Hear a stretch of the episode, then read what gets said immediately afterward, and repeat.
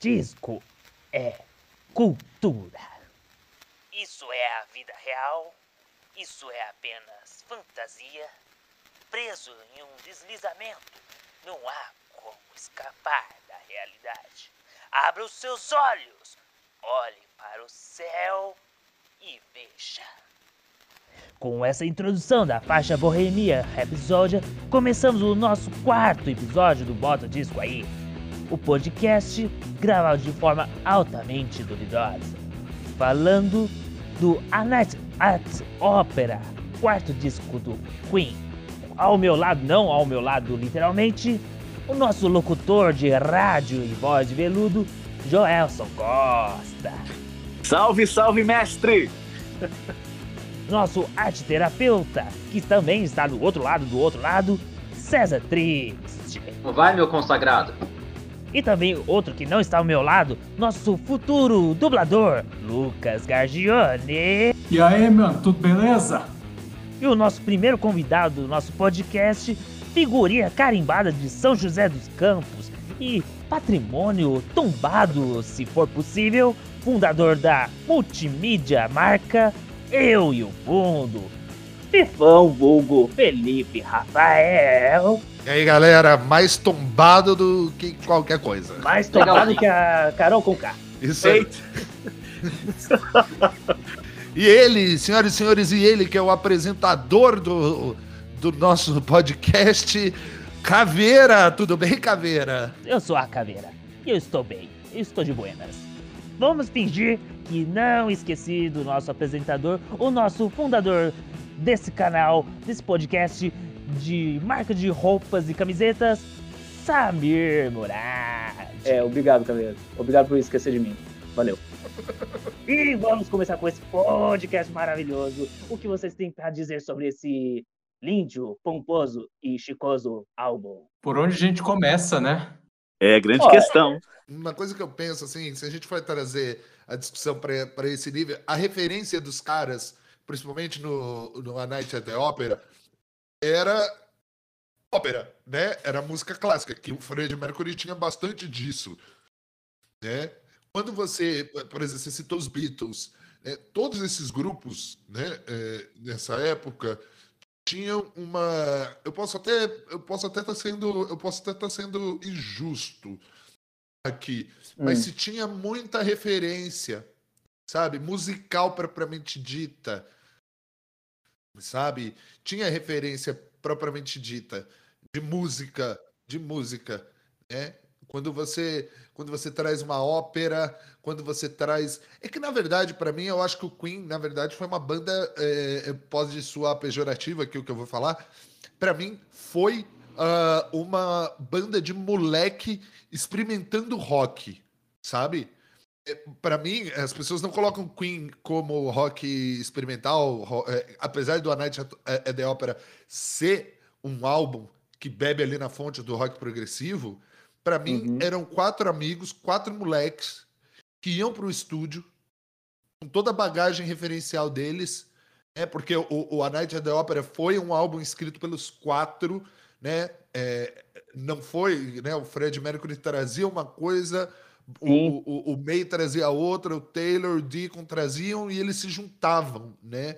né nessa, nessa é, eles juntavam tudo e é muito legal ver no filme, né, que para gravar, para gravar esse álbum eles se isolaram numa cabana, né, com um técnico de som, com a galera que estava produzindo, e foi aquela viagem maluca de sabe? Ah, vamos colocar um, um, um vocal aqui, duplica vocal, triplica vocal, sabe? Tipo, eu posso, eu posso até estar tá errado, inclusive, mas que eu tava, pelo menos pelo que eu vi, né, é que o filme dá a impressão que o álbum inteiro foi gravado nesse processo, né, assim, mas muitas canções eles foram feitas em estúdios separados, assim, tipo, cada, principalmente cada compositor fez e depois eles, eles juntaram, né, teve os momentos juntos, mas também teve esse parte.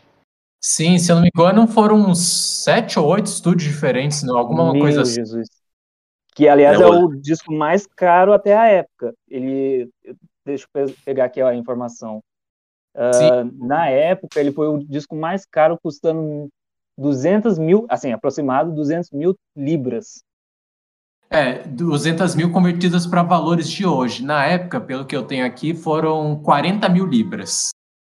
Nossa É porque, aí, imagina, os, os caras ficaram loucos, porque, meu, é tudo é grana. Aí os caras gastam uma fortuna.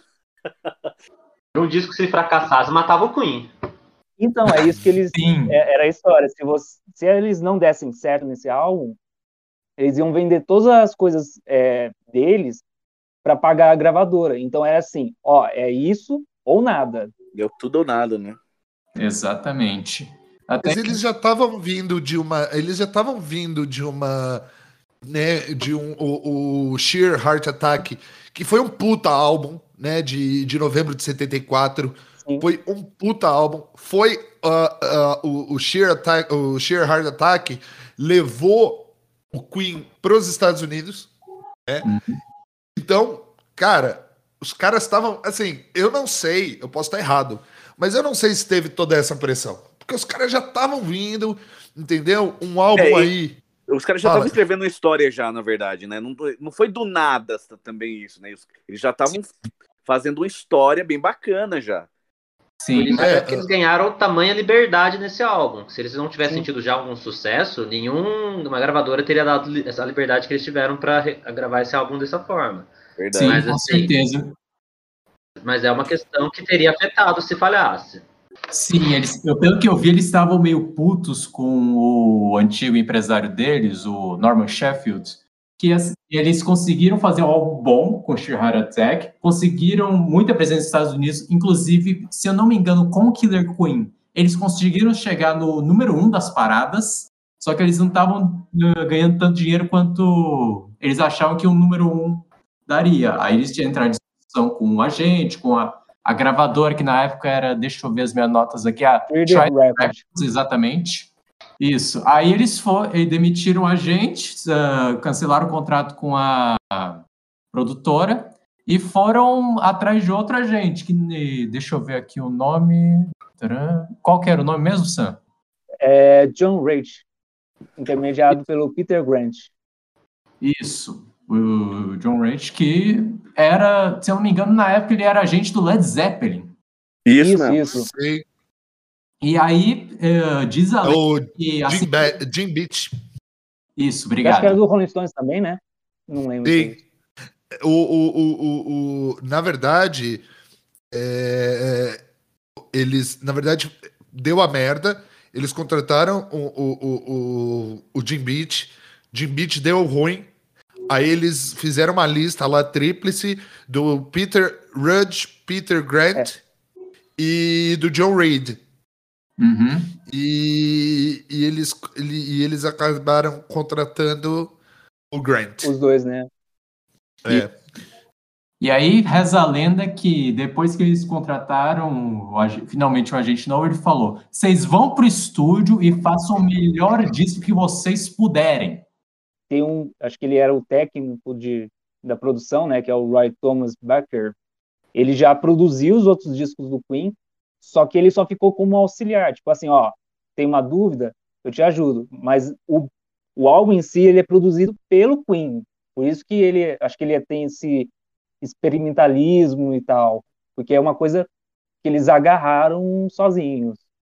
Não, tipo, meu, e, e- e assim, eu acho que é, essa questão de você experimentar musicalmente falando, cara, as ideias do Fred, da galera toda, e, e- por isso que é muito rico, porque cada um realmente trouxe algo, cada um, e, foram experimentando e um pouco de, sabe, e, o resultado, meu, é muito foda, é muito foda. E, e- e esse experimentalismo, e esse experimentalismo tem uma coisa que não foi só a banda.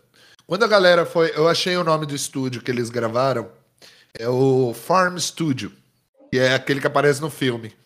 Na Hum. verdade foi o, O Reed Farm Studio. é, o Ridge Farm Studio. Aí depois eles foram pro Rockfield, Scorpio Sound e Olympic Sound Studios. Foram. Ah, e o. É. Foram esses quatro estúdios que eles gravaram. E eu acho que foi uma parte de experimentação também por parte dos técnicos, né?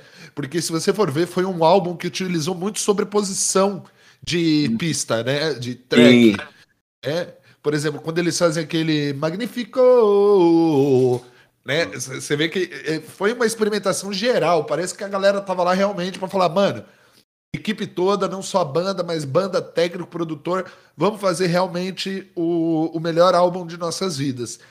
E a gente pode dizer, é, eu acho que Bohemian, Raps, é, Bohemian Rhapsody é um, é um é uma música que, que assim é, é uma história, né? É, é, ela tem toda uma história, ela é né? Ela é épica.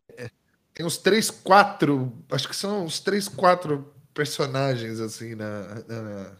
Ali, aliás, você tinha falado de ópera. O, o nome do álbum ele é baseado num filme dos irmãos Marx, que é um filme que eles viam na época durante a gravação e eles falam, pô, nome legal, por que a gente não coloca isso no álbum? E meio que nasceu assim, por causa que foi, acho que o, o empresário que to, passou o filme para eles verem, eles assistindo direto. Então é só mais uma curiosidade. E é muito Sim. bom, os irmãos Marx. É, é, é um filme muito bom. de de 1935, para vocês terem Imagina, 35. Uhum. É, você vê como os caras têm referência, né? Você vê como uhum. os caras têm referência. É, é, é, é muito foda, assim. É, é, é, muito foda, assim. Como eu tinha dito com o último álbum, então tinha que ser como o último grito do Cisne. Então tinha que ser belo. Eles experimentaram que nem tudo que não fizeram do Queen 2. Então, quero saber de vocês sobre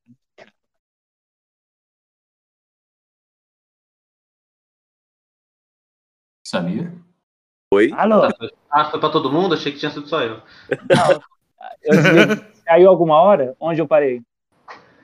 Quero saber de vocês. Sobre... Não entendi. Saber sobre... Quero saber sobre... Parou no sobre. Ah, eu quero saber sobre a capa. O que, que vocês acham? bom, eu pessoalmente não, uh, não gosto tanto assim. Mas é uma capa, assim, é uma capa melhor do que qualquer coisa que eu poderia desenhar. Parabéns pro Fred por ter feito a capa, mas... É, eu... ele era designer. Sim. Até anotei algumas coisas aqui do simbolismo da capa, que parece que o Fred se inspirou no zodíaco da banda, né? Tem dois leões, que era o signo do John Deacon e do Roger Taylor. Um caranguejo meio escondido ali no meio, que é o signo de câncer do Brian May. E duas fadas representando a Virgem, do do Fred Mercury, ao redor da letra Q. Além disso, ainda tem uma fênix, símbolo de imortalidade. Assim, a maioria dos bichos eu acho bonito. O caranguejo podia estar um pouco mais destacado, que eu acho que ele meio que se camufla ali no meio do disco. Pior. Eu vou fazer, eu vou falar uma, uma, revelação agora que eu achei incrível. Acredita que Fala. eu nunca percebi que era um Q no meio do, do, do álbum? Eu também não. Louco, que você falou que eu escolher o quê, gente? Olha só. É, é o quê de Queen. Ah, é tipo o símbolo do, é tipo o símbolo do Carrefour. Exatamente. É tipo o símbolo do Carrefour. Carrefour. Como aquilo de é um C? É tipo o símbolo do Carrefour oh, que o Semar copiou. Ó, o Carrefour, se quiser patrocinar, já tô dando dentro. E, e, César, se você ver com, com atenção, você vai ver que entre o Q e o fogo tem um caranguejo. Eu demorei para perceber isso, cara. É verdade. Eu achei que o que era de caranguejo. ah. Em inglês, caranguejo. Caranguejo, crabs, é crabs. Não, e, e, já que a gente está falando de algumas curiosidades, né? Cê, falando que, inclusive, o Fred fez a capa e a questão do, do, do brasão e tudo mais. Né? Ele realmente se formou como designer gráfico e, e, e, é até uma coisa que é em comum comigo, que eu também já, já fiz design. E, e é, e, é, engraçado, cara, né? É, por exemplo, a formação de cada um, a viagem, né? Tipo, o Roger Taylor, tipo, ele fez odontologia, mas se formou com, fazendo ciências biológicas. O John, engenheiro eletrônico, velho. E, e, tanto que ele construiu várias coisas de, de pra, pra banda, é de, de caixa de som, de vários recursos. Tipo assim, uma coisa que eu curto muito do que os caras faziam é, é, sabe essa coisa bem artesanal, bem visceral mesmo? Por exemplo, o, o, Brian May, o cara fazia a própria guitarra com o pai dele, velho. Tipo, ele também era engenheiro elétrico, o Brian May. Olha, Brian, Hum? Brian May era engenheiro Não. elétrico? Brian May é engenheiro elétrico. Não O era Brian o- não era astrólogo também? Não, não. ele é, ele é o PhD em astrofísica, inclusive ele É. lançou um livro sobre o tema e foi é, nom- é, nomeado reitor em Universidade de Liverpool, é, Liverpool John, John Moores em 2007 e ainda atuou como pesquisador colaborador da NASA. Tipo, o cara é ET, velho. Caralho. Tocando guitarra ainda. Tocando guitarra ainda. É. Exato, mano. É, se você chamar Brian May de astrólogo, é capaz de te bater. Não, É. eu confundi as palavras, gente. É, Sorry, Astrônomo. Brian May! I love you! Vou- posso só falando sobre a capa, então? Finaliza sobre a capa. Beleza. Eu só ia falar que a composição de cores é bem bonita, mas a cara desses leões, cara, eu não consigo aguentar, não. Parece que eles estão olhando pro público Especialmente o da esquerda tá com a boca meio aberta. "Ah", olhão esbugalhado, cara. Eu acho muito engraçado. O- os próximos é, designs dessa capa, e até mesmo tem no que o Fefão uma vez falou, que é o disco mais vendido do Queen, que na verdade nem é um disco, o álbum é uma coletânea, ele, ele é bem mais bonito, assim, de desenhado, virou camiseta de várias pessoas, mas não sei, não sei dizer assim se gosta ou não, ou não gosta. Eu acho que, tipo, pra mim não fede nem cheira. Eu acho que é a primeira vez que aparece esse logo em álbum, é a primeira vez que ele aparece. O brasão do Queen é a primeira vez que ele aparece como como capa de disco, entendeu? É, Que ele é- não é- aparece no, Uhum. no- na capa. Isso. Não, não. O, o, o A Night at the Opera é a primeira vez que o, o- que o logo da banda Ah, aparece. sim. Eu só queria completar, né, da, da capa, assim, que eu, que eu, eu, eu gosto dela como par, na verdade, assim, eu, eu, gosto muito desse Como assim, jogo, par? né, porque, assim, você pega ele e o disco segui- seguinte, né, que é o A Day at the Races, né, os dois Ah, são par, sim. assim, é, acredito que foi pensado depois, né, até porque eles estavam produzindo isso, mas eu gosto quando, ele, quando pegar os dois juntos, porque eles ficam realmente, tipo, completam um o outro. Até o leão que você falou, né, no, no seguinte, né, na Day at the Races, eles já estão muito melhor desenhados. E, aliás, esse disco Ah, aí, que é o seguinte, que ele tá fazendo. Exatamente, foi- foi É, proposital pra gente poder 45 falar anos. mais desse assunto. E é muito bom, porque o, o, o, Night, o Night at the Opera, Night, ele é branco. E o A Day at the Races é preto. tipo, é, é, é yin yang, assim, né? É, é- é bem contraditório, assim. Gosto bastante de- de- dessas capas por conta disso, né? Acho que se fosse o Anai da Ópera sozinho, eu ficaria meio messy, mas quando ele, ele junta com a Day of the Races e parece que dá uma- aquela continuidade, uma coisa assim, eu acho que dá um sentido pra ele mais, tipo, da hora. E, e o A Day at the Races também é um título de um filme dos irmãos Marx. Mantendo a temática, né? É, e, e eu queria fazer só um comentário antes de a gente entrar na faixa por faixa, né? é, porque falou aí. é, falou, se falou aí de. Se falou aí de prêmios, né? Ah, o, o Night at the Opera ele ganha o. Falar aqui os, os prêmios, os prêmios que ele, que ele ganhou, porque é muito importante, né? Ele ganhou o, um Emmy, um Grammy, né? Ele, ele ganha um Grammy de, de melhor. Pelo que eu vi, o A Night at the Opera não ganhou Grammy, aqui, mas ele ó. foi indicado. Não, Ah, ah, é verdade. Mas mesmo tendo ganhado, Verdade. ele tá no Hall da Fama. Ele, ele foi indicado no 19 Prêmio Grammy. Ele recebeu indicação para melhor, melhor vocal pop por uma dupla, grupo ou coral. Melhor Best Arrangements for Voices, né? Foi indicado, mas ele entrou, né? A música Bohemian Rhapsody entrou para o Hall da Fama do Grammy. E em 2020, a revista Rolling Stones colocou o álbum no número 128 numa lista de 500 grandes álbuns. E em 2018 é, entrou realmente no Grammy Hall of Fame. E em dois meses o álbum rendeu um milhão de cópias nos nos Estados Unidos e ganhou disco de platina. Isso é impressionante. Eu acho que eles ficaram quatro meses em primeiro lugar em vendagem na época. Eu Acho que é isso. Os caras não queriam o álbum pica? Toma álbum pica na cara de vocês aí, ó, seus cuzão. Não, imagi- imagina o estouro, velho. Imagina o estouro que foi. Tipo, mano, chupa Ah. todo mundo, tá ligado?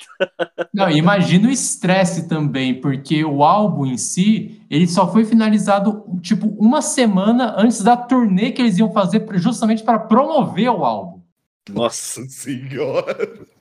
E ainda vocês achavam ruim quando a gente tava é, atrasado com as coisas no teatro, né? Mas, ma- mas uma coisa, cara, que realmente era muito cansativa e, e quando você leva, pensando em banda, pensando na vida de cada um e tudo, é essa grande questão das turnês, cara. Né? Tanto que chega uma hora que eles. é, porque, chega, cara, sobrecarrega pra caramba. Você, você não dorme bem, você não come bem, aí entra droga no meio, entra muita coisa, bebida, o clima da própria banda, eles brigavam pra cacete. Como é que é? Entrava, entrava um anão é, com a bandeja de cocaína, é verdade. É. Tinha essas coisas, né, bicho? Não, Mas só, uma, só mais uma curiosidade aqui: é, É. A, a turnê do Sheer Heart Attack teve que ser cancelada porque o Brian May pegou hepatite. Ah, é, teve mais É, essa, né? Acontece, né? Ele ainda tava com a menininha. Ele ainda tava com a menininha lá. Ele ainda tava com a, com a mulher da vida dele. Eu acho que foi durante essa produção que eles eh, se separaram, alguma coisa assim. Pesado, hein? Mas foi amigável. Não, acho que foi depois, porque ele, entre aspas, faz Love of My Life pra ela, né? É, é isso mesmo. Mano, muito bom, muito bom. Fico feliz. Eu fico feliz de estar falando de Queen com vocês. Muito bom. Ficamos felizes. Todos nós. Ó, papo bem, papo vai, papo vem. Trocando de pato pra ganso, vamos para o nosso faixa, faixa. É, começando com a primeira faixa, aquele chute entre as pernas, o Death on Two Legs.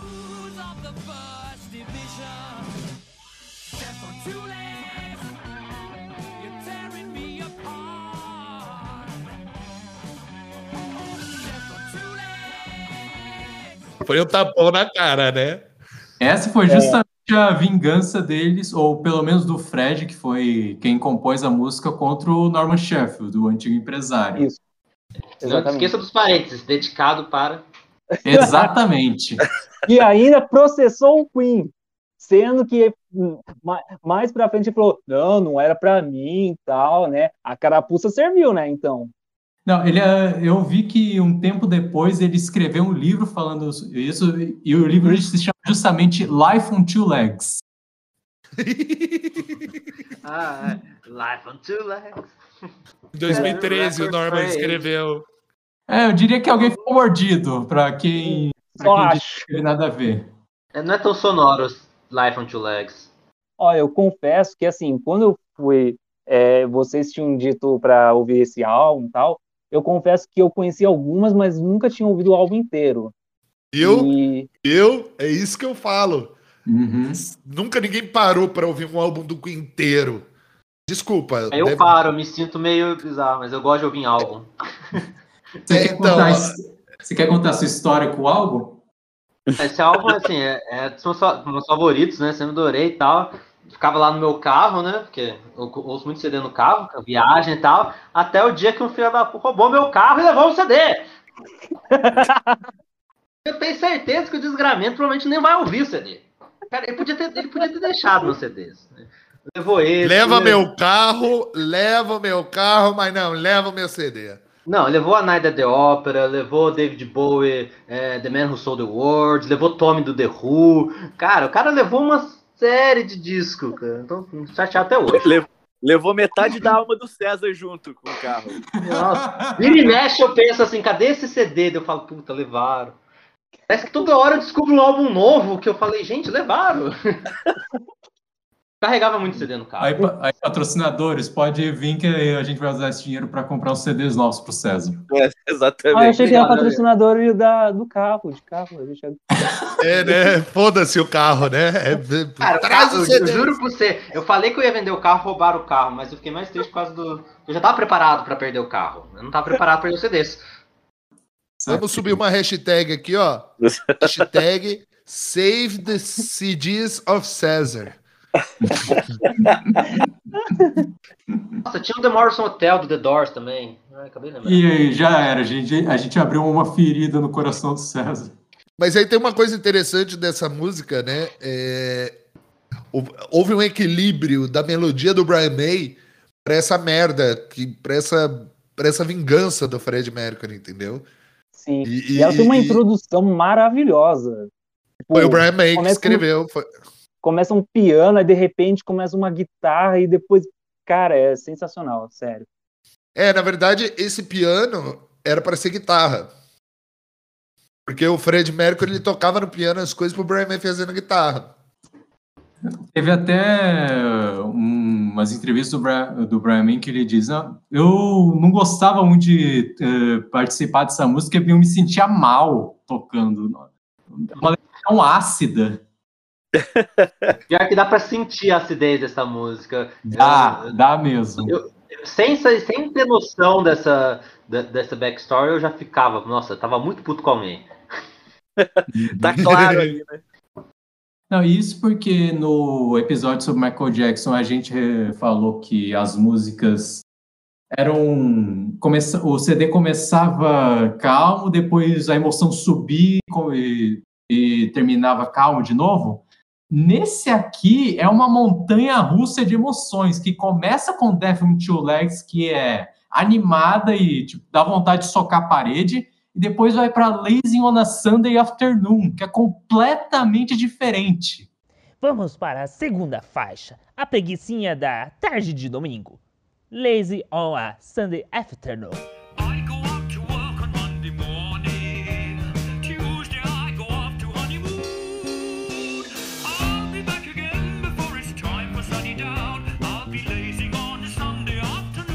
Eu adoro o inglês da caveira. O inglês da caveira é maravilhoso.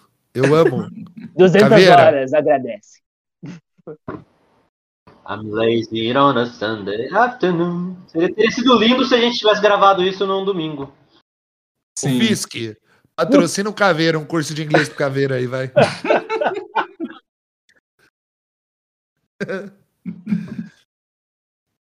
Mas voltando ao Lazing. Mas é, é lindinho, né? O Lazing on a Sunday Afternoon tem um pianinho, né? Uma coisa anos 30, um jazzinho anos 30, que é muito gostoso, né? Que é uma É engraçado música meio realmente- anos 20, né? Eu acho engraçado porque ela realmente contrasta muito com o início do álbum, porque ela é muito feel good. Muito tipo assim, tipo. É, ah, morra! Então, né? Vamos que relaxar no domingo, ficar de boas. Sim, exatamente. É impressionante. Isso ocorre no disco inteiro.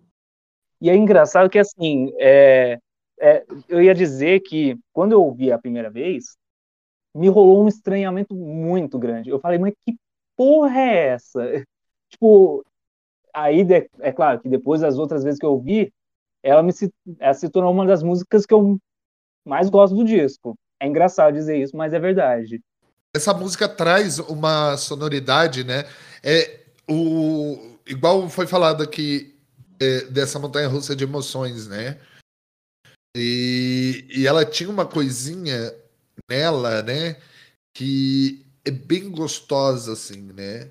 E você começa a perceber uma coisa que eu acho interessante, que é já é essa, esse esgarçamento da voz, né? Que, que- igual eu falei do Magnifico, você ouve isso no Lazy on a Sunday Afternoon, né? Que é essa coisa de vários, vários, como é que eu posso dizer, vários tons, né?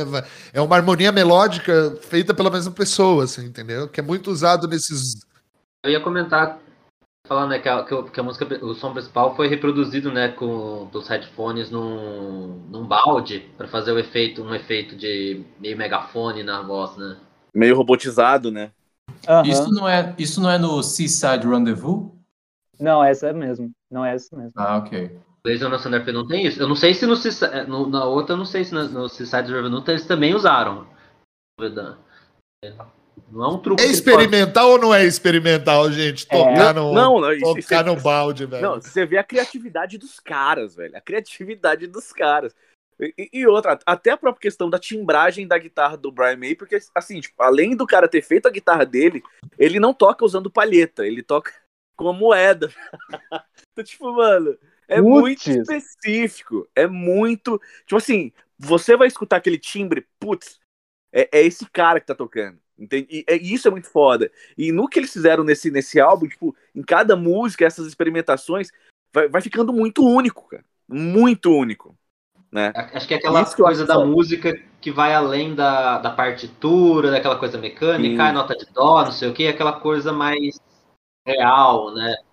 É aquelas coisas que, que vão até, né, que a gente fala assim, né, aquelas experimentações de estúdio, né, aquilo que funciona pro álbum gravado, mas assim, né, ao, ao vivo você não tem, pelo menos somente na época, não tinha muito como você produzir exatamente, né.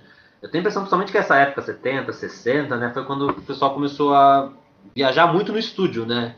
Tipo, opa, o estúdio nos permite fazer coisas que não dá pra fazer ao vivo, né. É. A- alcançar novos sons, né. É, só para complementar, a música é uma música singela sobre o cotidiano de um jovem trabalhador que depois só quer tirar aquela sua sonequinha. E é isso. Bem inglês, né? Bem inglês mesmo, né? Porque o- o- nessa época, é, a classe trabalhadora na Inglaterra sempre foi alvo, né? De, de música, sempre foi alvo. Por exemplo, Monty Python zoava com a classe trabalhadora, né? É porque era quem consumia isso, né? Se a gente for ver, era quem consumia isso. Agora vamos para a nossa terceira faixa. Estou apaixonado pelo meu carecho. I'm in love with my car.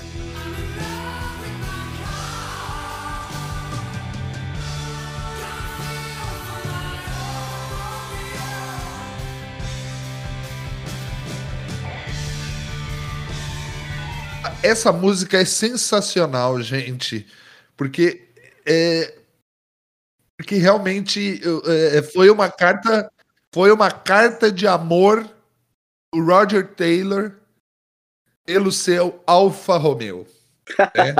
Eu vou dizer, a primeira vez que eu Cara, ouvi o álbum, o álbum inteiro, né, que eu comprei o disco e, e, e pus pra tocar, eu lembro que acho que eu, eu ri nessa música, porque eu falei, mano, o cara tá fazendo uma carta de amor pro carro. eu lembro de achar Até muita o Brian graça. May achou isso. Ele, ele perguntou pro Roger Taylor: Isso é uma piada ou é sério mesmo? Eu, eu entendo ele, porque o carro não vai deixar ele nem na mão e nem a pé. Ah, Olha, olha. Deixa na mão sim. Ah, Eu Só acho é. Só quando levam ele, sem querer zoar. Não, às vezes ele quebra também no meio da Dutra, Ah, no meio nossa. da Washington Luiz, né? Às vezes acontece essas coisas. O carro Putz, deixa na mão. é verdade. E se você for o César, você corre um risco de ser roubado. E olha que foi a segunda vez que roubaram o mesmo carro. A Nossa. primeira vez acharam, a- da, da primeira vez eu consegui recuperar, só que, e tava com CDs dentro. Na segunda vez não tive sorte, nunca recuperei o carro. E aí que se tornou o César triste. Quer dizer, triste. Tava. Não, essa música vale simplesmente que eu acho que é o, a- o melhor termo do álbum inteiro, que é Automolov. Automolove, adorei. Mano, quem é que pensa em encaixar isso numa música? Só o Queen mesmo. Uma curiosidade aqui que o Roger Taylor, ele queria, ele pedia pro pro pro, Pro pro Fred, Fred né? Mercury pra, pra ser lado B, né? E o Fred Mercury não queria, não queria, não queria, não queria, não queria, não queria. Ele Aí se o Roger trancou no Taylor- armário, né? Se trancou num armário até o Fred Mercury concordar, né? E essa decisão fudeu a relação da banda, né? É, no caso, pelo que eu vi, ele pedia pra ser lá do B do, do, de quando eles lançaram um single do Bohemian Do Rhapsody. Bohemian Rhapsody, é. E parece que isso incomodou um pouco, principalmente o Fred, que eles acabaram recebendo a mesma quantidade de royalties, mas eles continuaram fazendo música juntos. Mas, Mas foi babaca. Foi Foi. babaca. É, Ai, nada não, a ver. não vai colocar minha música no lado B. Hum. É, tipo, nada a ver. Tinha umas Ah, vai. atitudes Quem nunca trocou num cara, guarda-roupa pra conseguir alguma coisa? Então, não cabe. Então, eu, eu ouço essa história e eu penso naquele episódio do South Park, do tipo, Roger Taylor, sai do armário, Roger Taylor. O que aconteceu? Roger Taylor não quer sair do armário. Bota minha música no lado B! Não! Isso no South Park? Nossa, não, não sabia. Não, no, no South Park é o Tom Cruise. Tom Cruise, sai do armário, Tom Cruise. O Tom Cruise não quer sair do armário. Me deixa em paz. Ah, tá. Eu achei que realmente tinha o Roger Man. É, né? Alguém me responde uma pergunta? É, essa música pra vocês tem uma cara de é, de rock dos anos 80, glam rock, hardcore, metal, farofa? Pra mim, muito. Sim, Eu não gostava no começo não do Queen. por causa disso. Sim, mas não do Queen, eu acho. Pra mim, não parece uma música aqui do Queen. Mas isso acontece mais vezes nesse álbum, pra mim. O, o engraçado é que vocês falando disso, assim, me veio aqui, né, carros e tudo. Veio ali um pouco do, do Roberto Carlos com o Calhambeck, meu Calhambeck, pibi. Porque É, ué. Gente, a- a- tal- talvez não seja pra gente, mas carro é uma paixão pra muito, muita gente. Nossa, cara. E, e- e era um- uma questão de status muito foda. Porque, cara, você ter o seu carro é, é- é igual lance da lambreta, tá ligado? Tipo, é- é- é- era uma parada, tipo, do, do malandrão, do cara que chegava e pá, entendeu? E você cons... e, e realmente tinha uma relação de amor do, do carro. Até hoje tem, né? Até hoje tem muito isso do, do- da paixão do, do, do homem pelo carro, assim, é muito foda. Eu sou até suspeito de falar, amo carro, amo moto. É, inclusive o Brian May reuniu duas coisas que eu amo muito, que é guitarra e moto. né, mas, enfim, mas é, é muito louco isso mesmo. Naquela época era o auge do auge, assim. A minha opinião sobre carro é, é um bom filme. É uma boa animação. Puta. É uma boa animação. Relâmpago Marquinho. Piadas boas, piadas à parte. Agora vamos para a quarta faixa. Você é o meu melhor amigo. You are my best friend.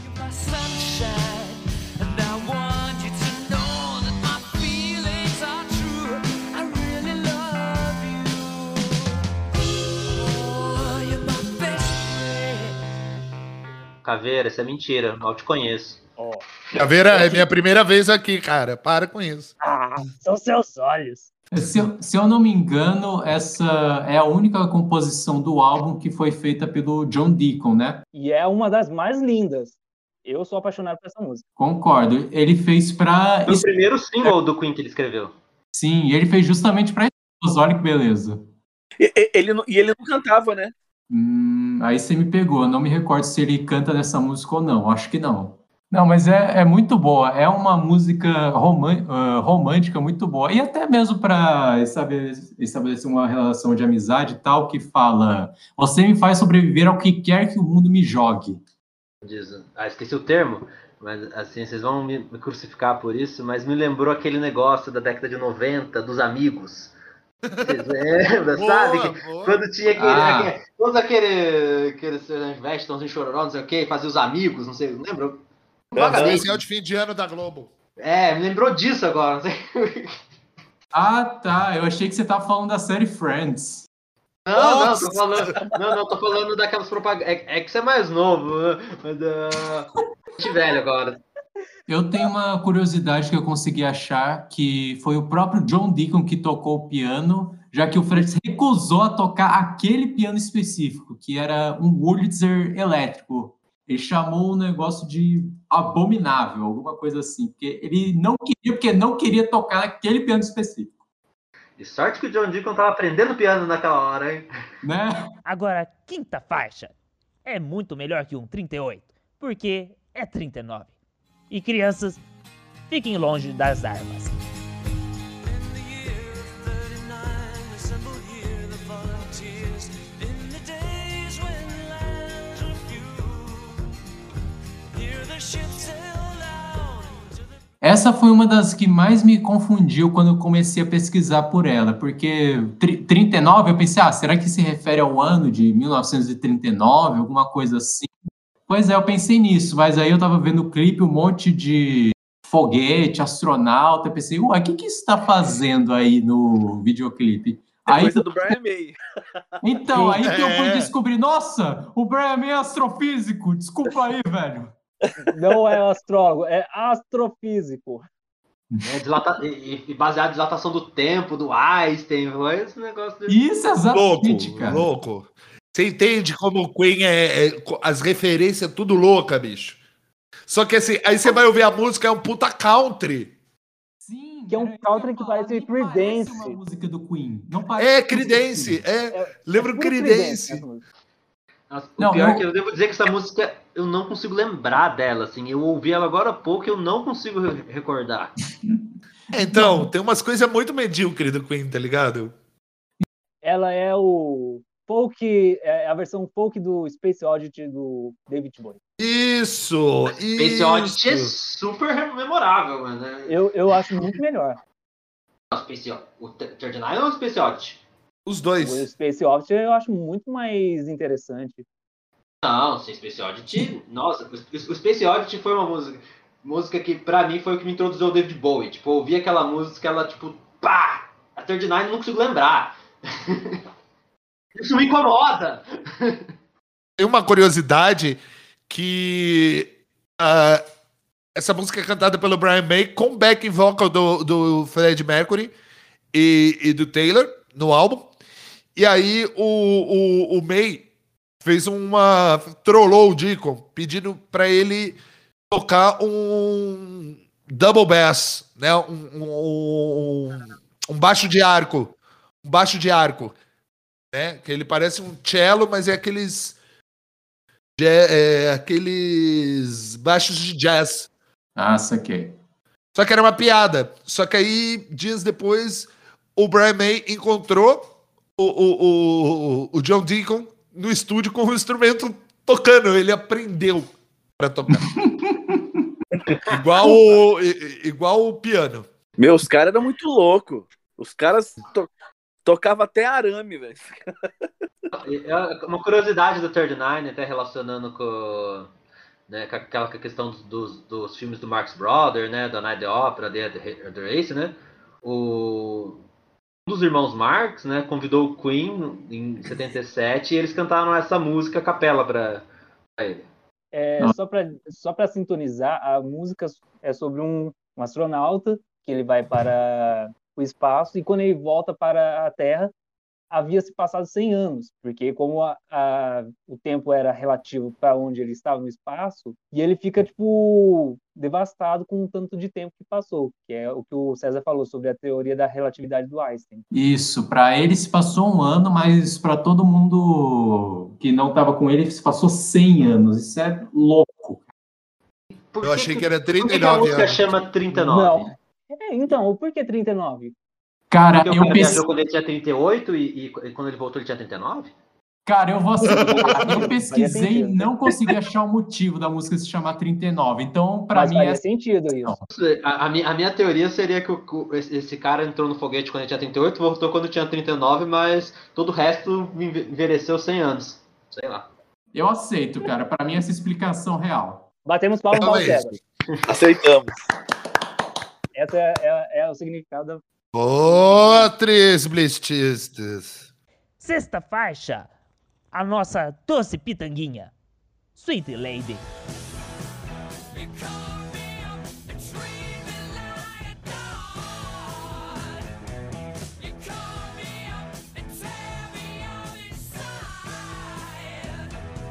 É um rock maluco, né? É pura distorção de guitarra.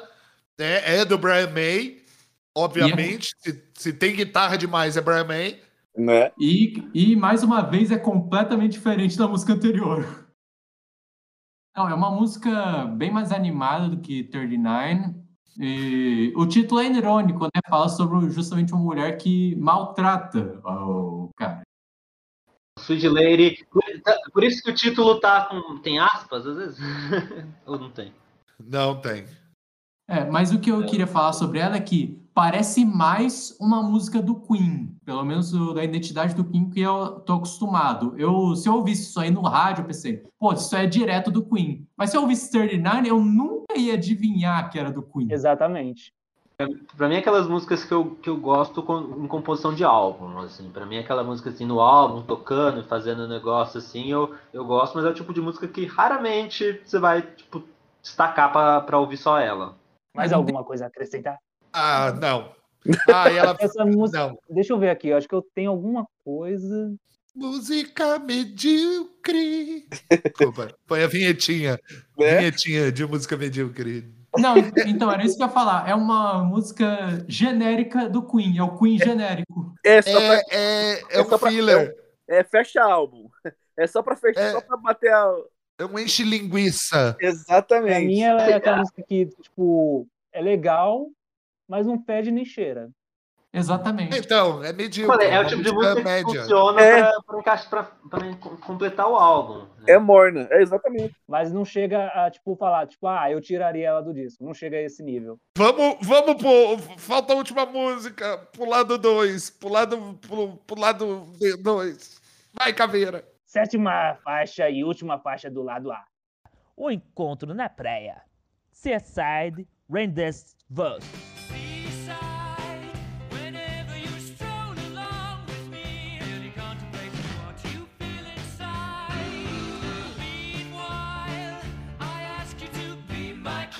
Ó, vamos combinar que Seaside Redevils é uma loucura. É uma Eu loucura. Eles devem ter pego vários instrumentos, né? Porque é, tem clarinete, tuba, trompete, kazoo. Tem uma parte da música que tem um sapateado, Que foi feito na mesa.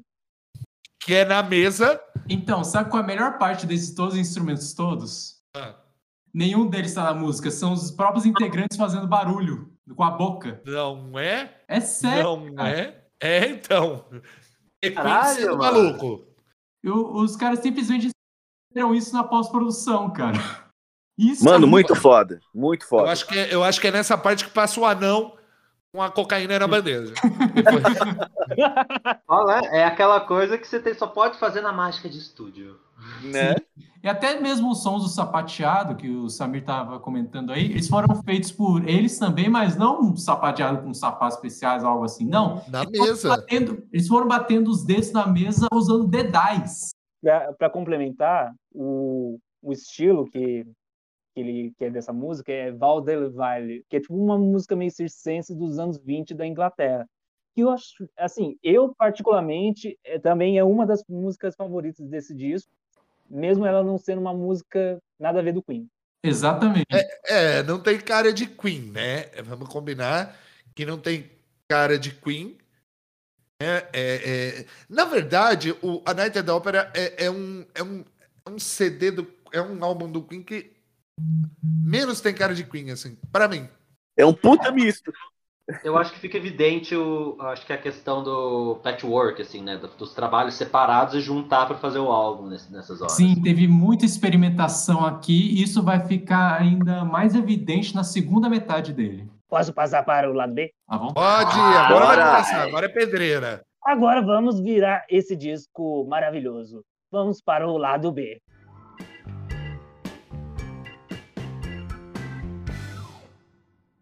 A música da profecia, The Prophet's Song. Oh.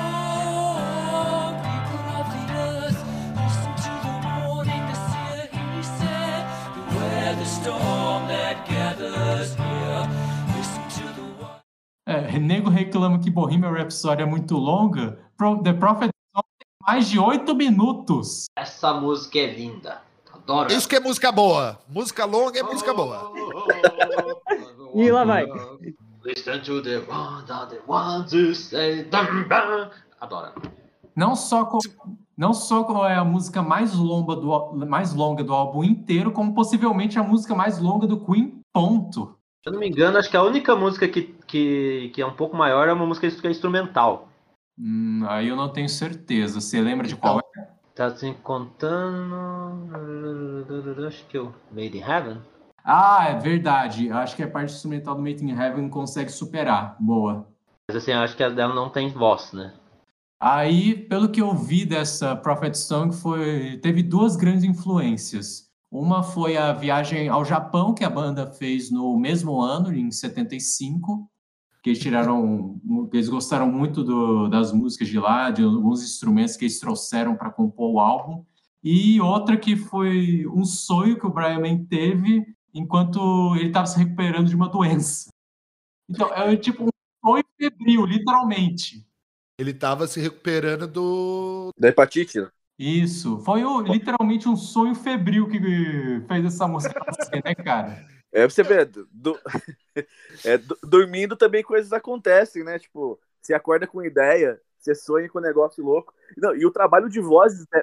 as vozes dessa música, tipo, mano, Assim, ó, se você reparar, é, se você reparar uma coisa, esse álbum, é, esse lado B, tem uma coisa muito interessante, tem uma coisa muito interessante dele, que ele vai espelhar, ele vai espelhar perfeitamente o lado A. Explico. The Prophet Song é uma coisa mais louca, né? É uma pegada pesada, pá, pá, pá, pá, pá, rock progressivo, longa pra caralho, né?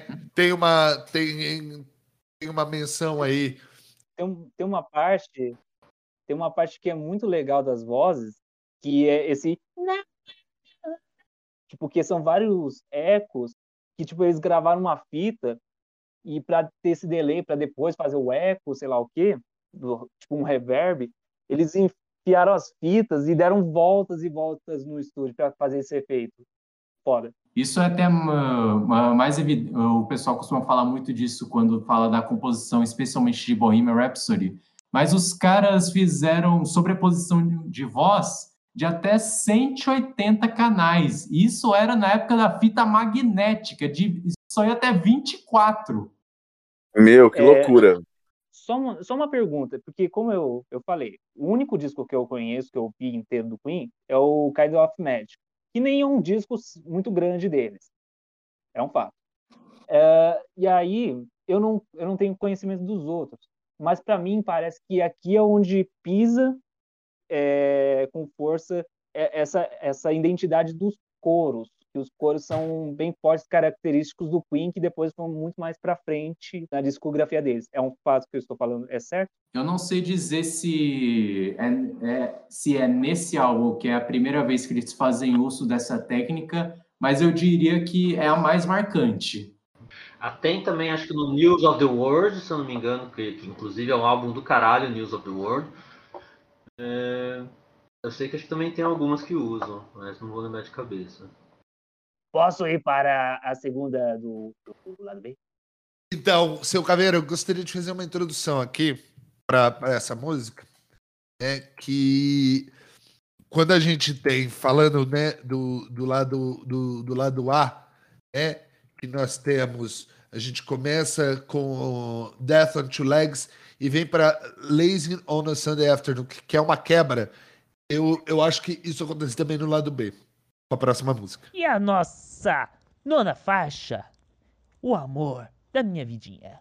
Love of my life. Love of my life, you've hurt me.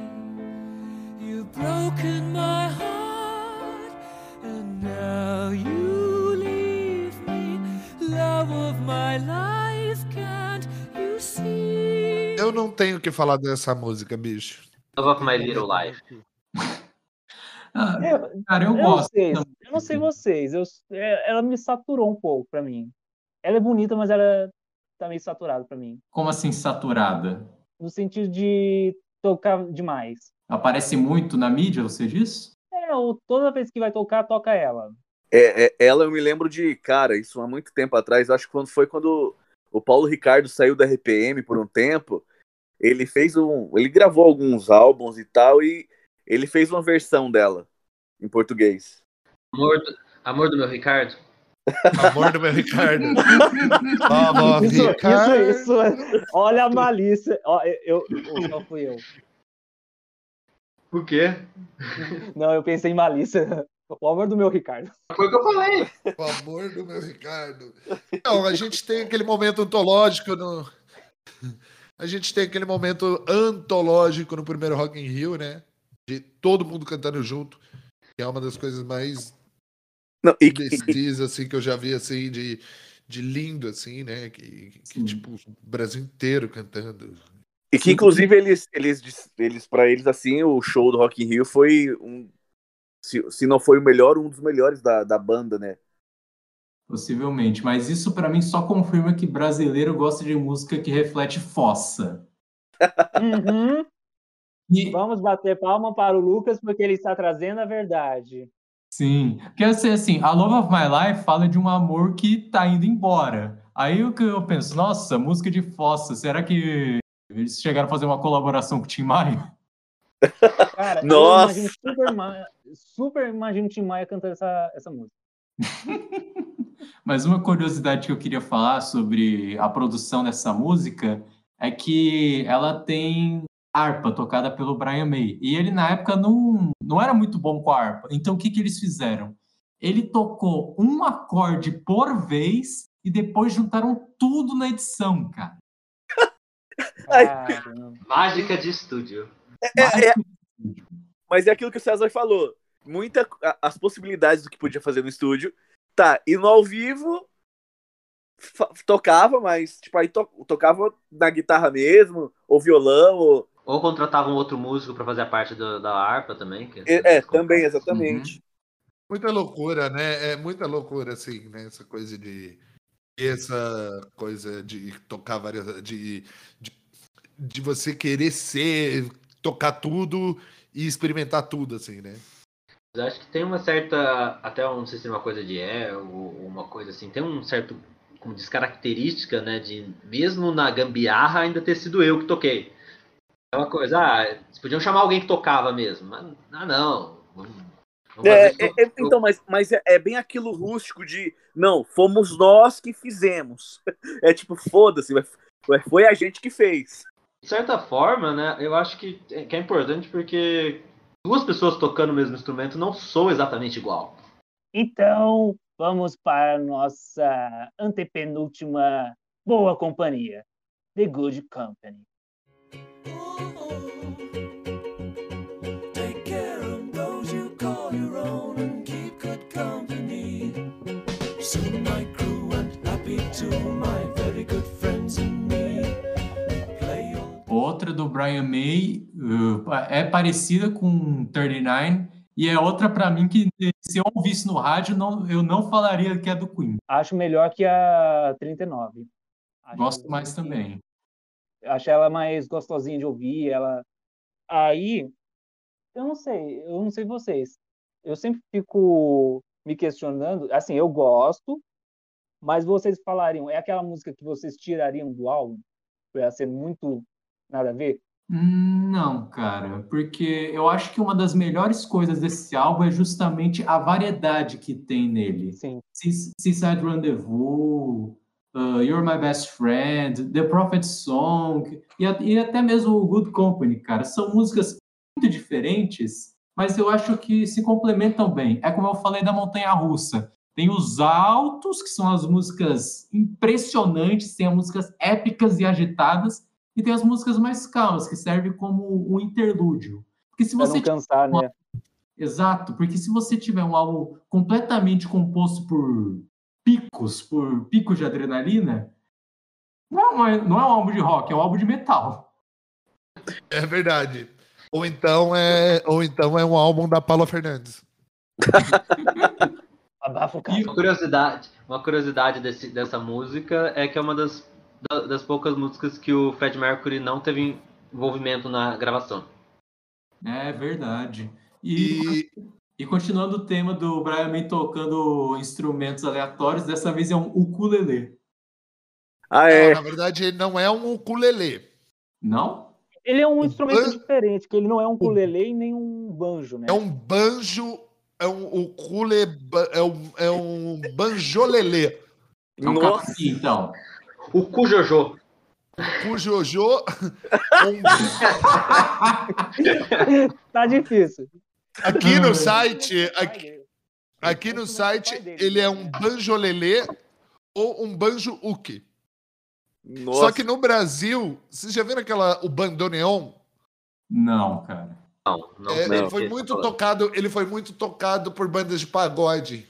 Ele não é um Ah. cavaco, ele não é um cavaquinho e também não é Ele é o que ukulele. ele quer ser. Essa É, É, ele- resposta. é, Eu sei que é o instrumento que o pai dele deu, né? Foi o primeiro instrumento que, o- que ele tocou na vida, né? Pelo menos pelo que eu li, ele compôs a música nesse instrumento, mas a gravação foi num ukulele normal mesmo. Mas essa resposta não é. Não é verdade? não isso? procede. Procede? Porque foi o primeiro instrumento que ele tocou na vida, que foi dado pelo pai dele. Não tenho certeza, mas faria sentido com a letra da música, que é um conselho que o pai dá para o filho para se manter em boa companhia. Eu acho engraçado com músicas que tem um ritmo alegrinho, mas que a letra é meio sombria. Porque Meio bad vibes. isso, que você ouve Good Company, nossa, legal, bonitinho, aí você lê a letra, meu Deus do céu, coitado do cara. Mas tem uma coisa engraçada dessa música que ela foi feita. é, eu descobri o nome do instrumento, é mandolim. Nossa. Ah. Que ele é um, ele é um banjo com essa caixa acústica, entendeu? Com couro e tudo mais. E ele foi feito num estilo de jazz chamado Dixieland, que é um estilo americano, né? Que é um estilo americano muito comum aí em New Orleans, Chicago. E, e é isso. É, foi uma coisa. é, você sente um swing, né? Pá, pá, pá, é, é bem legalzinho. Não, eu só ia comentar, eu só ia comentar que esse da, do, do- dessa questão do jazz, né, é a influência, é o, como diz a, de onde foi, foi tirada a ideia da música, mais ou menos, né, de certa forma, assim, é uma, como diz a, o termo ficou errado, né, a referência, né.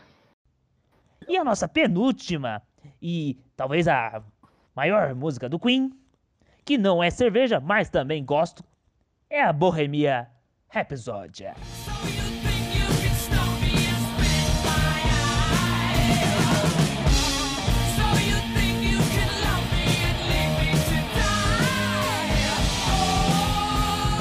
Oh. Bom. Chegamos, chegamos Antes- ao santo grau, né?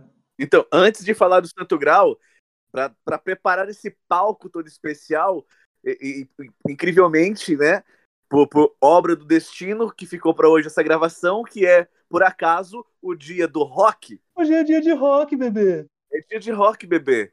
Ô, ô, gente, pergunta séria. Tirando essa música, porque não dá pra colocar ela numa competição com as outras, mas tirando ela, qual seria a favorita de vocês? Do álbum? É, Ah, eu gosto do Seaside Rendezvous. The Prophet Song. Boa pergunta, cara. É, não, puta, é osso. não, porque não dá pra contar com Bohemia, tipo, é sem chance. É tipo super trunfo, não dá. Eu acho que eu fico com Love of My Life. Eu, eu também pensei nela, cara. Porque, tipo, por mais. é, Ela foi muito marcante. E, e, de fato, querendo ou não, por ser esse lance de sofrência, mas é, é uma parada que toca em todo mundo, tá ligado? Ela- e ela é muito bonita, assim. A, a própria melodia dela, por mais que já deu uma saturada, porque óbvio ficou muito conhecida e foi esse boom todo, mas ela é muito bonita. Pô, tipo, pô, é linda demais. Então, eu acho que eu fico com ela também.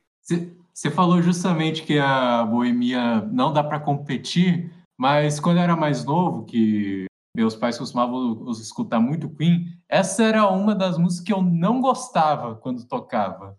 Porque É eu achava que era né? muito diferente da, do resto da discografia da banda. Pensei, nossa, isso é Queen? Não parece, parece uma coisa completamente diferente.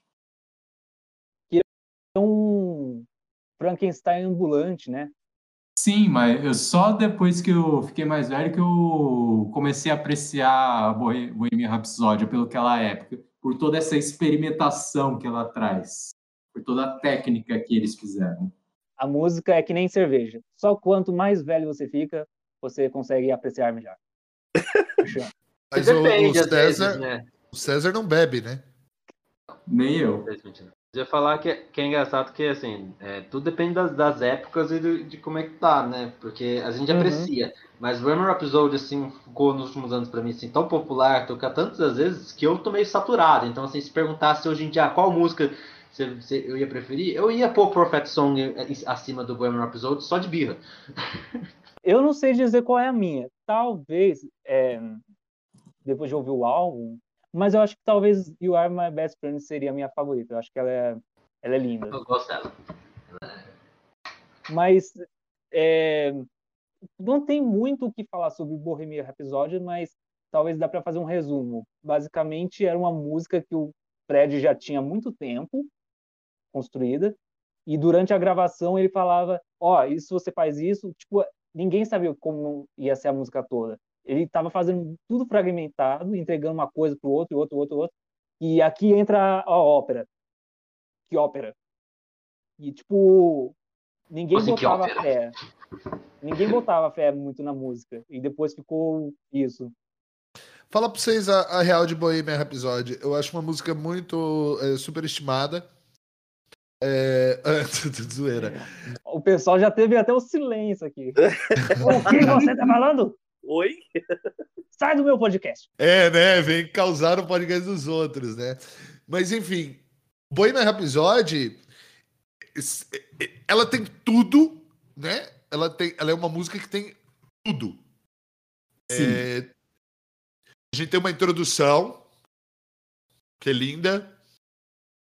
Aí a gente tem uma balada, gostoso. Oh, I just killed a man, put a gun against his head, pulled the trigger, now he's dead. Mama, life has just begun. Nossa, é lindo, cara. É lindo, é lindo, é lindo. Você tanto que tem uma versão que eu, porque assim, a galera, a música é puta famosa, os caras, ô Samir, você que vai editar, se puder, coloca um trecho do, do Muppets, que, que, que fica o cara, mama, mama, mama, mama, acho que é o, o, o monstro lá, o...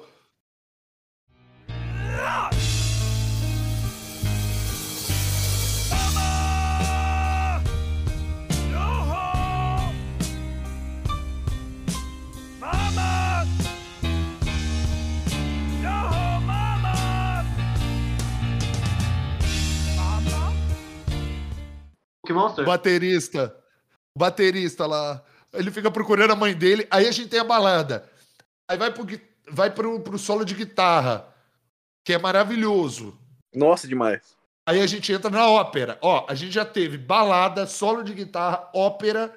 Aí a gente entra no hard rock e termina gostosinho, como um abraço de mãe. Sem pandemia. Eu acho que. Não, minha mãe, minha mãe mora comigo. Eu posso abraçar ela. O que eu quero dizer, o que eu quero dizer é justamente a montanha russa do álbum. Ela se resume, né? Por isso que, por isso que se for, se, o- se o Night at the Opera fosse só o Bohemian Rhapsody, tava ótimo, porque a música leva a gente para passear por, por, por, por loucuras, né? Exatamente, cara. Eu até É, diria é que tipo tanto o que ela delírio, faz, fe- o delírio febril do Brian May, é, o amor do, do baterista pelo carro, a, a carta de vai tomar no cu pro ex-empresário. É, é realmente né, uma, uma montanha russa, né? Assim, eu tô chorando aqui porque eu tô ouvindo a música enquanto eu falo isso. E foi muito foda. Desculpa, foi muito foda falar tudo isso sobre a música. E a. Até falando aí, pensar que ela tem tudo isso, né? E, e, e esses seis minutos para uma música padrão parece muito, mas é curto para tanta variação. Então ela é Uhum. muito rápida nessas coisas, de certa forma. É, acho que ela. Acho que esse timing dela é o que torna mais perfeito. Ela nunca estende muito a- as mudanças a ponto de, de, tipo, te cansar. Isso. Ela, ela é longa para os padrões ah, de rádio, mas ela não é longa demais. É, e, e como o César falou, Uhum. tem essas nuances, cara, é muito foda. Dentro de uma música dessa, essas nuances de você sair de um estilo e ir pra outro, e, e de uma forma que case legal. Ô, é uma musicalidade muito foda. Que- e que leva, e leva a, nossa, a nossa emoção junto. Sabe? É uma música, cara, não tem como você ouvir essa música e, e- e não se sentir tocado e isso não mexer com sua emoção. Não tem como escutar essa música e isso não mexer com você. E cantar. E cantar. Quando o Exatamente. Taylor manda um falsete, o For Me, e começa a batera do hard rock, é, é- é muito louco. E o Queen tem duas músicas que dá essa sensação de você querer berrar, extravasar. É essa Aham. e Don't Stop Me Now. E Don't Stop Me Now. Nossa! Stop Now também é, é aquela música que você corre uma maratona ouvindo ela. Assim. Nossa, cara. E, aliás, assim, uma curiosidade, mas que fica sempre um próximo podcast, Brian May não gostava de Don't Stop Me Now. Que isso, Brian May é, o melhor, é um dos Brian melhores solos erra. daquele cara. É, Brian May também erra, porque ele. Porra, bicho. Ah, vai se fuder.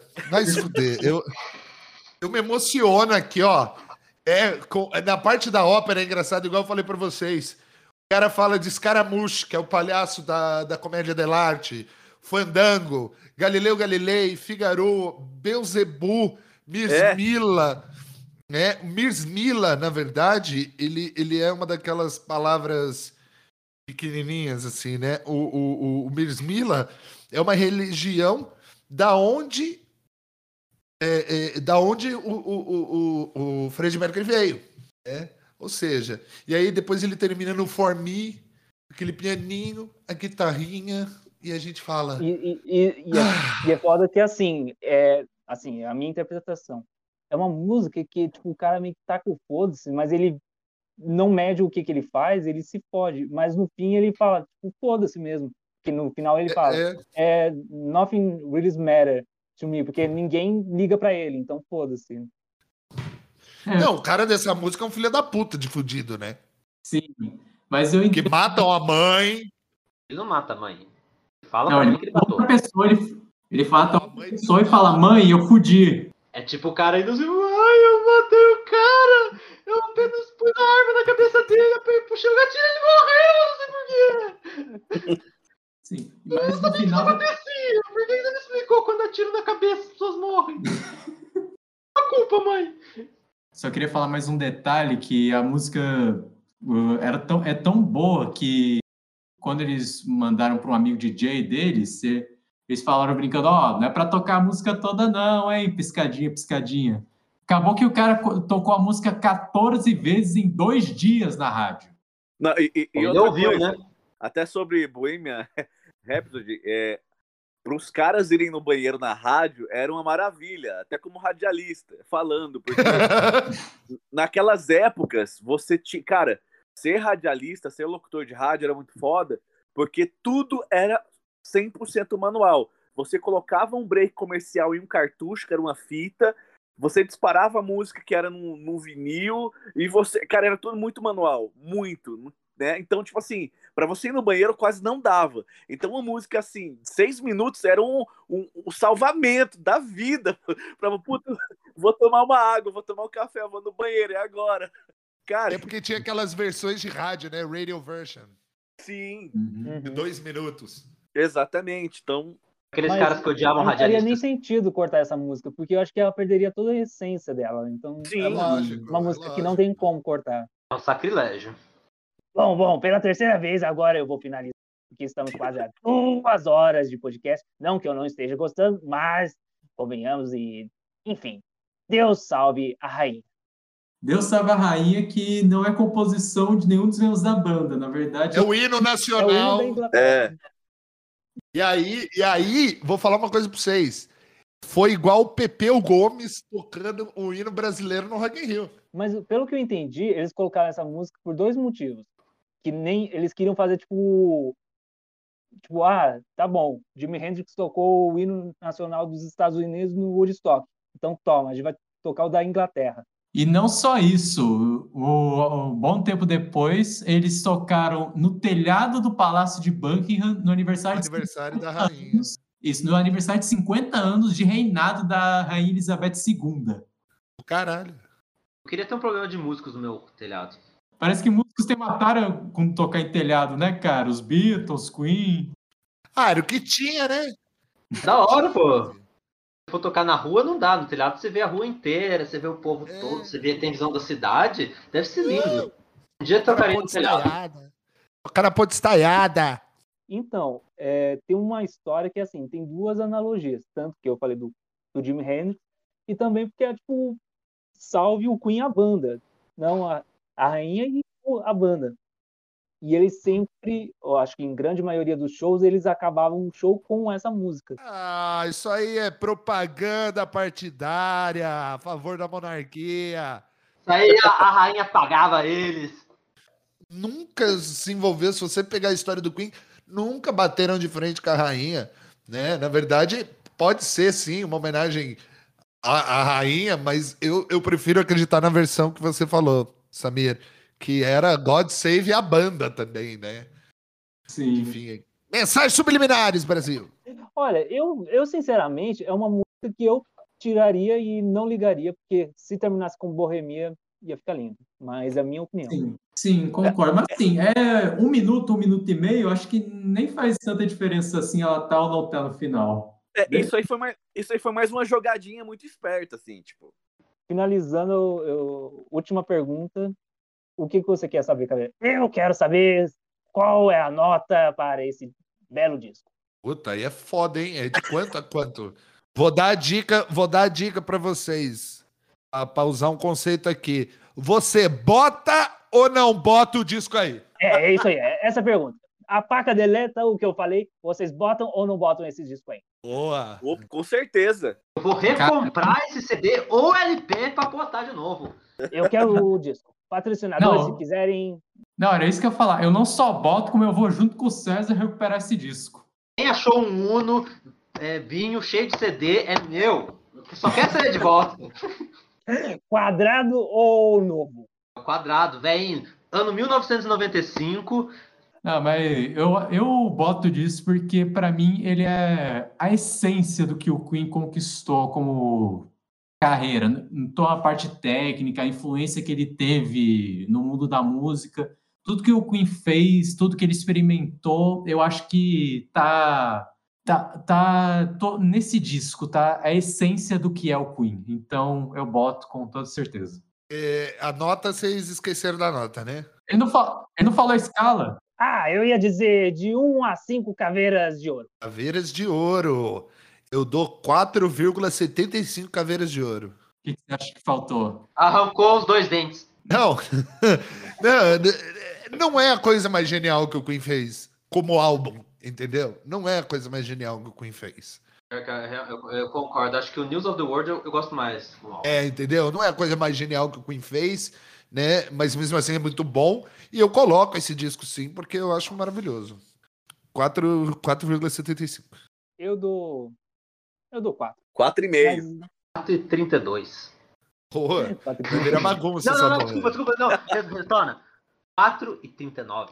Eu, eu dou cinco mesmo. Nossa. Faça a média aritmética aí, quem, quem é das matemáticas. Ah, ah, deu uns 4, 4,5. Bom, eu, eu, eu vou agradecendo a todos vocês. Eu agradeço ao meu querido amigo Joelson Costa. Valeu, mestre. Valeu, galera linda. Foi bom demais bater esse papo com vocês. E na próxima, acho que a gente podia chamar o Brian aí pra, pra bater um papo com a gente. É, Só e aí o Sam aproveita e pede desconto. O nosso amigo Lucas Gagione. Muito obrigado por ter me convidado, cara. Adorei falar de Queen com vocês. Nosso César Triste, quer dizer, Tribist. Ah, eu não tô triste não, tô feliz por ter podido falar desse, disso com vocês. Curti. O nosso querido convidado Felipe Rafael, vulgo Fefão. Bom, gente, antes, eu sei que tem que falar rapidinho, mas eu gostaria de dizer: é, o Lucas e o Saber participaram do meu podcast, o Eu e o Mundo Show. E falando em Eu e o Mundo, é, bota o disco aí, tô anunciando essa novidade. Está lá no www.eueomundo.com. Ah, vai estar ao ar esse podcast lá também. E não só o podcast, já falei para os caras aqui, qualquer notícia, playlist, tudo sobre música, a curadoria de música do site da Eu e o Mundo é feito por eles. E assim, espero voltar aqui mais vezes. Adorei. E é isso, gente. Muito obrigado. Obrigado, Samir. Obrigado, Caveira, Lucas, Joelson, César, toda a equipe do Bota o Disco aí. E é nóis. Brigadão. Um agradecimento para Sérgio Moradi. Ahn, acho que é isso. Muito obrigado a todos que vieram hoje. Estava muito ansioso e muito feliz por termos feito o segundo episódio e ainda com um convidado. E o que, que você vai falar, Caveira? Eu quero dizer que bota o disco aí.